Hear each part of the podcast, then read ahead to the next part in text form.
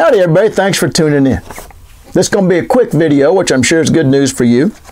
The uh, as you can see here, I got my notes. Uh, this, this whole thing is rather hastily assembled, kind of like the president's response to coronavirus. Uh, I wanted to talk about some some current economic events.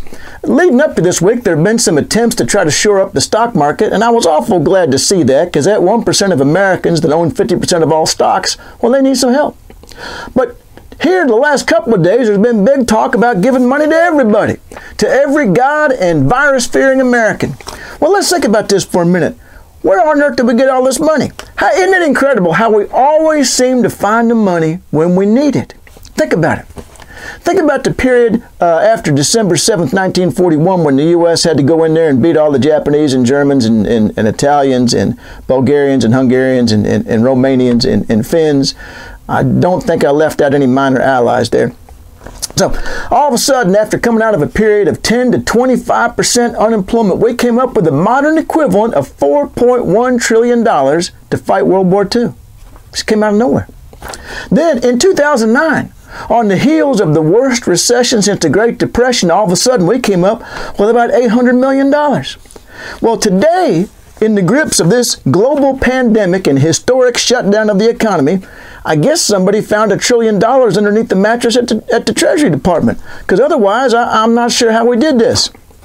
Seek and ye shall find. Well, here's the deal, folks. We can always do that. There's always the ability to issue more of our own currency. We may run out of resources, but we can't run out of money. Now, why is it that all of a sudden there's been this massive uh, Saul on the road to Damascus like conversion on the part of the U.S. government and on many mainstream economists? How come all of a sudden everyone's like, oh, yeah, we've got the money for this? Uh, why has this happened? Well, it's because we thought it was important. We thought World War II was important, so we found the money. We thought recovery after the financial crisis was important, so we found the money. We thought that right now the economy needed to be propped up, so we found the money.